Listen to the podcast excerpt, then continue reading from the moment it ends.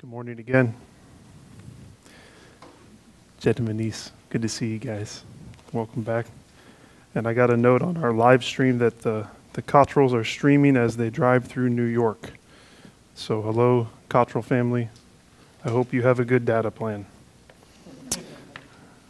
Um, I'll preach short just for them. No, I'm just kidding.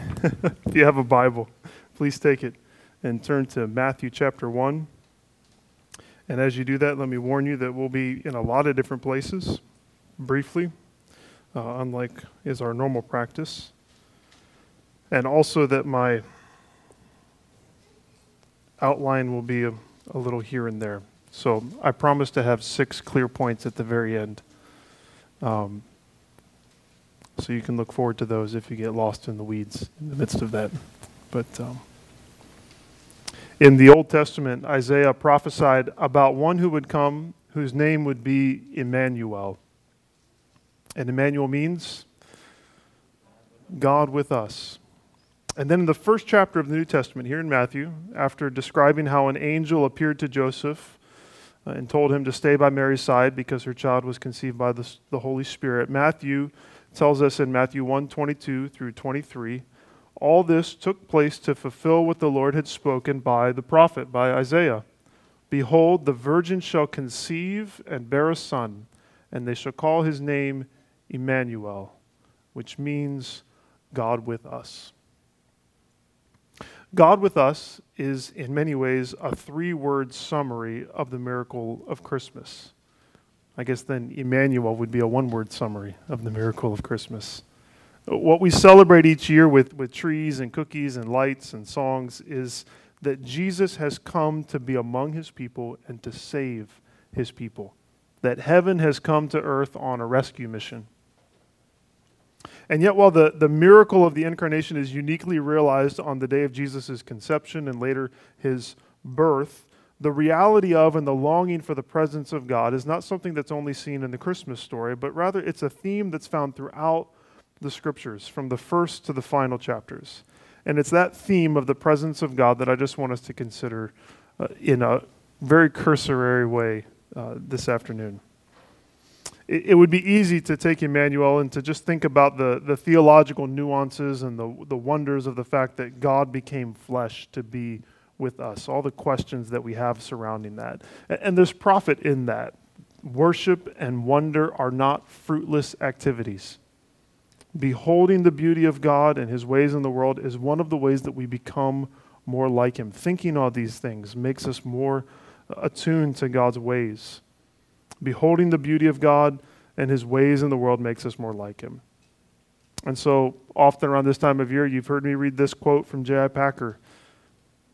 He writes in Knowing God Here are two mysteries for the price of one the plurality of persons within the unity of God and the union of Godhead and manhood in the person of Jesus. It is here, in the thing that happens that happened at the first Christmas, that the profoundest and most unfathomable depths of the Christian revelation lie.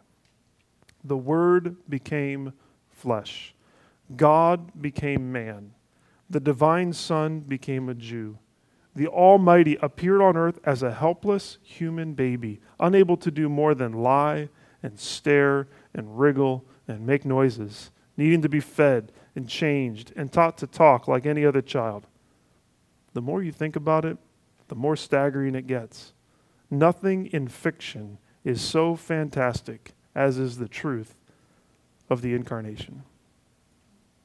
And so we should be moved to wonder. That's a right reaction. But theology is always practical. What we believe has implications in our lives and how we live them. And the presence of God, His nearness, is a, a life changing truth.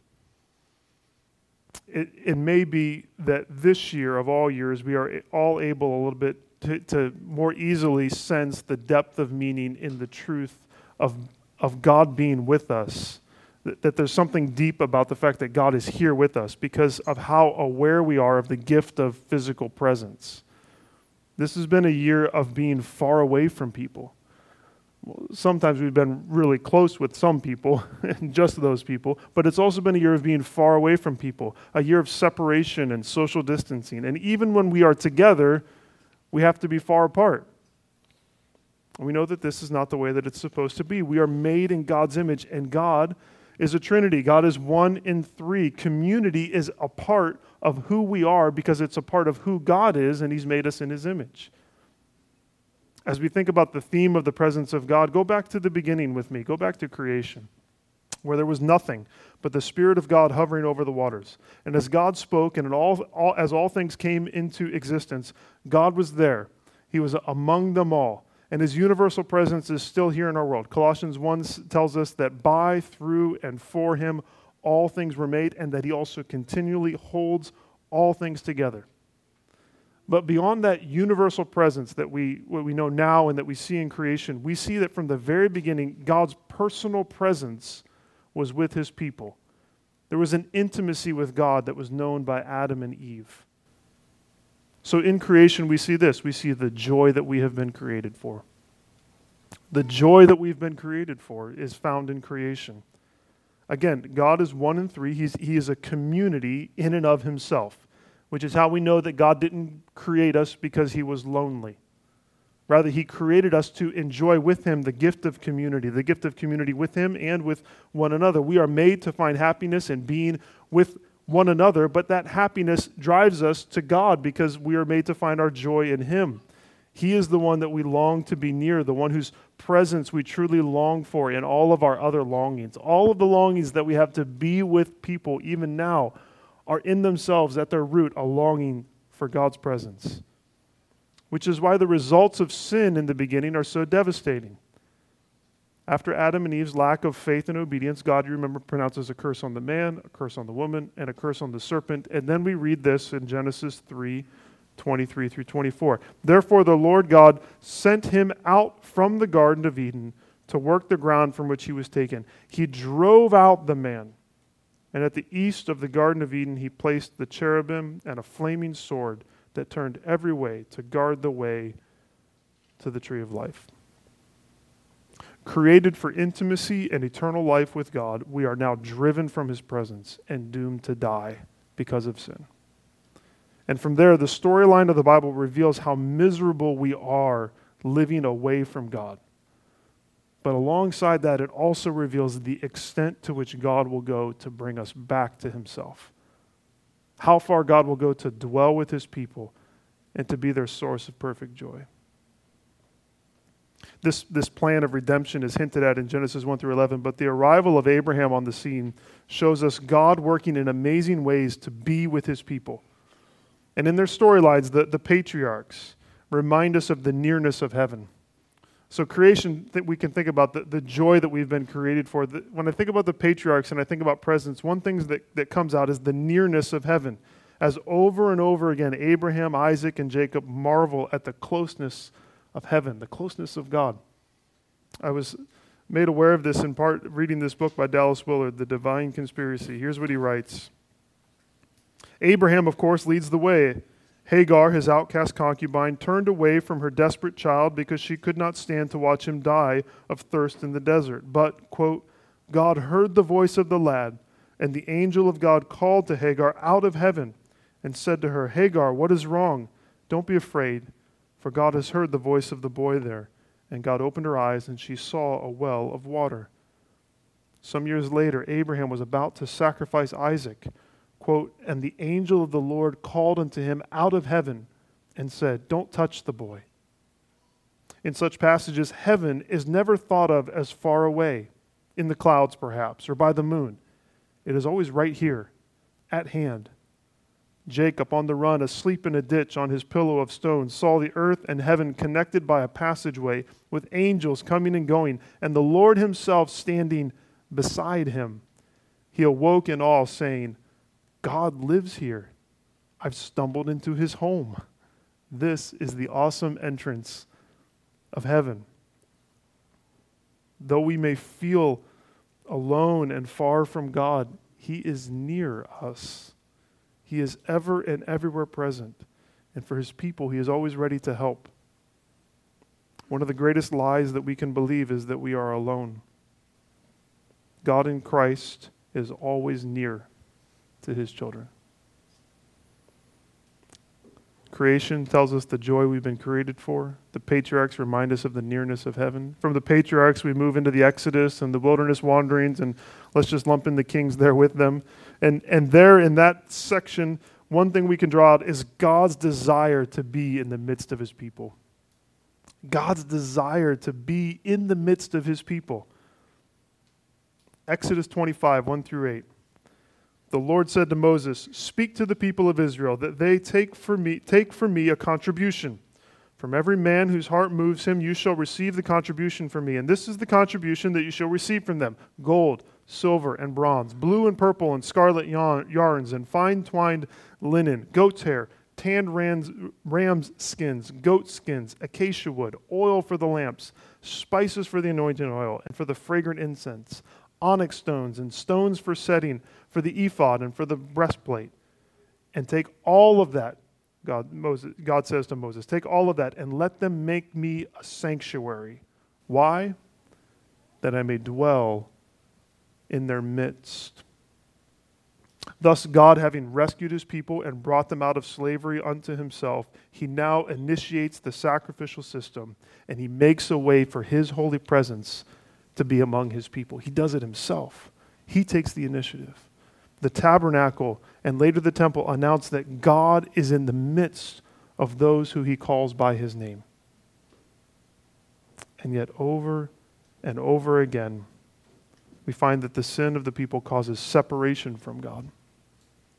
God is near to us, but he's also far from us because of our sin. He's right near the people of Israel, he's in the Holy of Holies, but no one can enter there on their own. He's in the temple, but no temple can hold him. We've seen recently in the period of the exile, too, how much sin separates us from God's presence, but also how there is still hope. Hope found in God's loving and persistent pursuit of his people. I think that's what the exile tells us. It talks about God's loving and persistent pursuit of his people. If you and I were God, we would have given up at the exile, I think, if not long before. But God did not. He didn't forsake his people in Persia. He worked through Mordecai, he worked through Esther, and he saved them. He would not leave them in Babylon, but he moved in the hearts of foreign kings so that they would send his people home. Though they had rebelled and run, he continued to chase after them. In her retelling of the story of the prodigal son, Sally Lloyd Jones writes this right at the very end. She says, Jesus told them, God is like the dad who couldn't stop loving his boy, and people are like the son who said, Does my dad really want me to be happy? Jesus told people this story to show them what God is like and to show people what they are like so that they could know, however far they ran, however well they hid, however lost they were, it wouldn't matter because God's children could never run too far or be too lost for God to find them. And so we arrive back at Matthew 1 and Luke 2 and the story of Christmas, don't we? Where God's plan to be among his people takes this dramatic turn and God becomes a human being. He's born as a baby to humble parents in some forgettable town. Why? So that he could be with us and so that he could draw us back into his presence. And not just into his presence, he does something even more amazing. Not just into his presence, not just to be near to us, but to make us his family. Paul writes about the incarnation in Galatians 4 4 to 7. He says, But when the fullness of time had come, God sent forth his Son, born of woman, born under the law, to redeem those who were under the law, so that what? So that we might receive adoption as sons and daughters. And because you are sons, God has sent the Spirit of His Son into our hearts, crying, Abba, Father. So you are no longer a slave, but a son. And if a son, then an heir through God. Of course, we know that it wasn't just the incarnation and the perfect life of Jesus that saved us and brought us near. Our sin still causes that separation between us and God. And so Jesus brings us to the Father. How? By becoming the object of God's wrath by, be, by being in some mysterious way separated from the Father. Jesus is separated so that we can be brought near. That's what Ephesians 2:13 says, "But now in Christ, you who once were far off have been brought near." How? By the blood of Christ. As we turn from sin, the sin that keeps us from God's presence, and as we trust in Jesus, the one who came for us from the very presence of God, we are drawn back into God's presence and we come as children. And not only that, but the New Testament speaks of a nearness that the patriarchs could never imagine. Forty days after Jesus had gone back to the Father, he sends the Spirit. And through the sending of the Spirit, we are now indwelt by the very Spirit of God. He is with us. We are God's temple here on earth because Jesus came and dwelt among us and died for us. And yet, that's not even all. Because Revelation speaks of an even greater hope, doesn't it? Revelation speaks of the hope of the heavenly city. The hope of the heavenly city.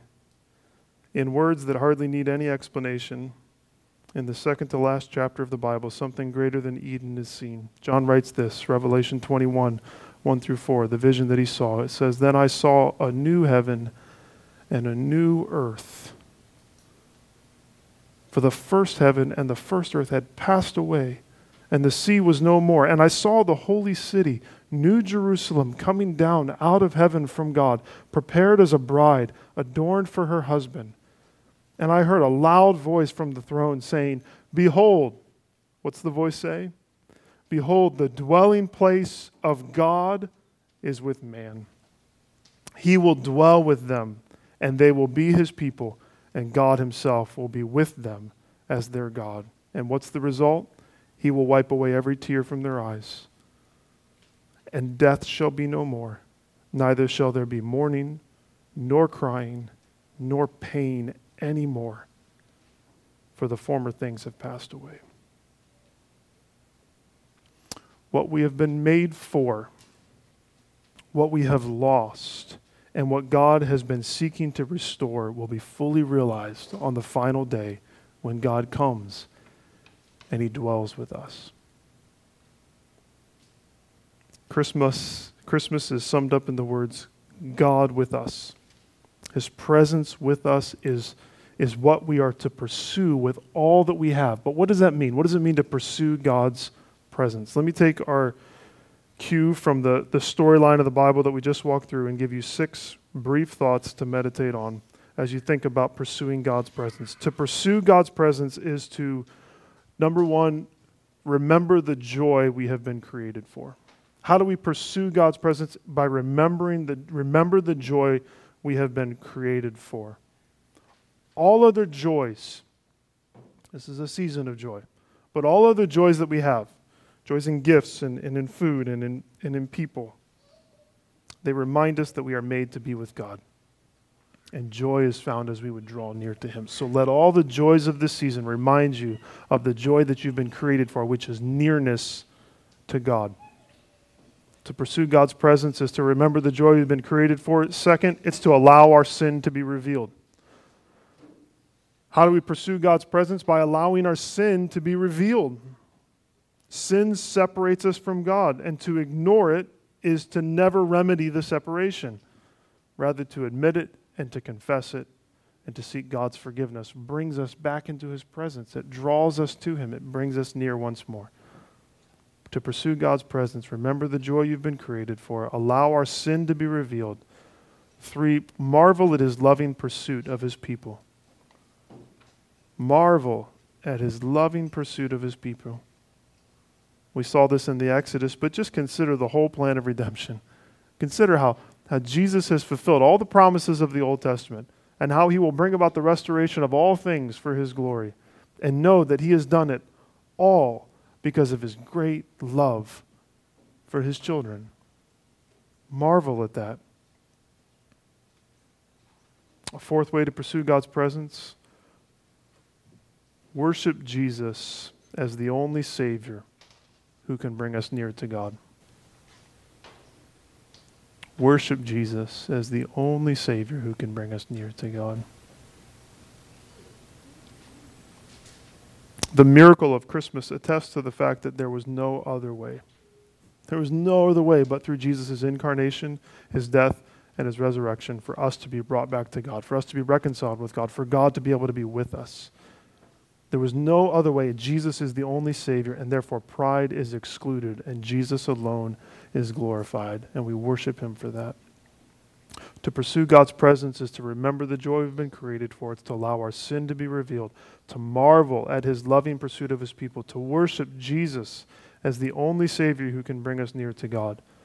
Five, it's to follow the Spirit's promptings to draw close to God. It's to follow the Spirit's promptings, and the Spirit is always prompting us to draw near to God. When we resist the Spirit, we are pushing away from God.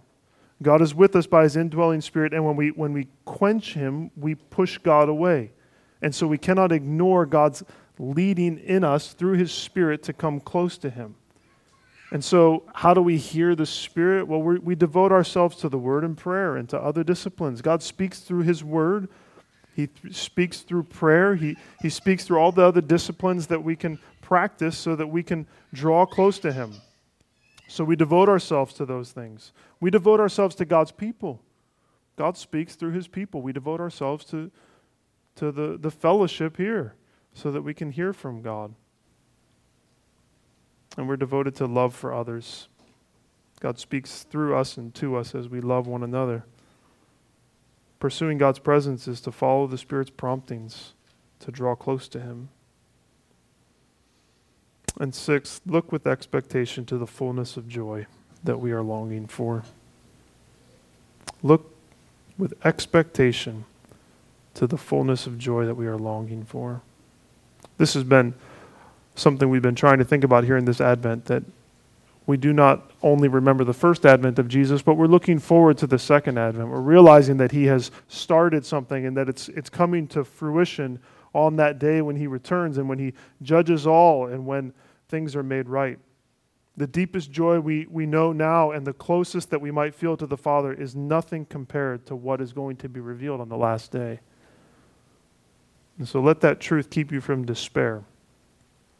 If you don't feel like things are the way they're supposed to be now or that you're not as close to the Father as you'd like to be now, it's true. and you never will be until the last day. But Paul encourages us in 2 Corinthians 4. He says, So we do not lose heart. Don't lose heart. Though our outward self is wasting away, our inner self is being renewed day by day. For this light momentary affliction is preparing for us an eternal weight of glory beyond all comparison, as we look not to the things that are seen, but to the things that are unseen. For the things that are seen are transient, but the things that are unseen are eternal.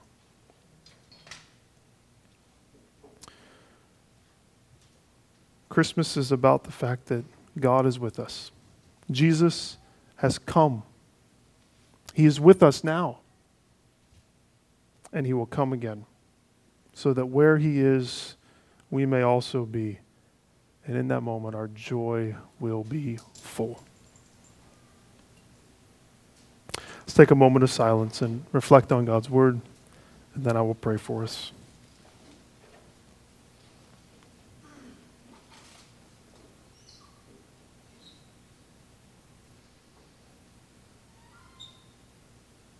Father, we look for joy in so many things. Help us to find it only and finally in you. We try to hide our sin, Lord. Let it, your Spirit reveal it so that we can be made right with you and know your forgiveness. Would fill us with wonder at how you have pursued us in love. Fill us with wonder and worship of Jesus who has come to bring us near to you. Awaken us, Lord, to your Spirit's promptings that we would draw close to you. Help us not to quench him, but to listen to him and seek him out.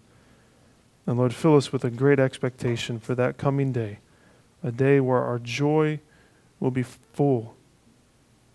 Help us not to lose heart in the present, but to remember, Lord, that you are working and preparing for us an eternal weight of glory beyond all comparison.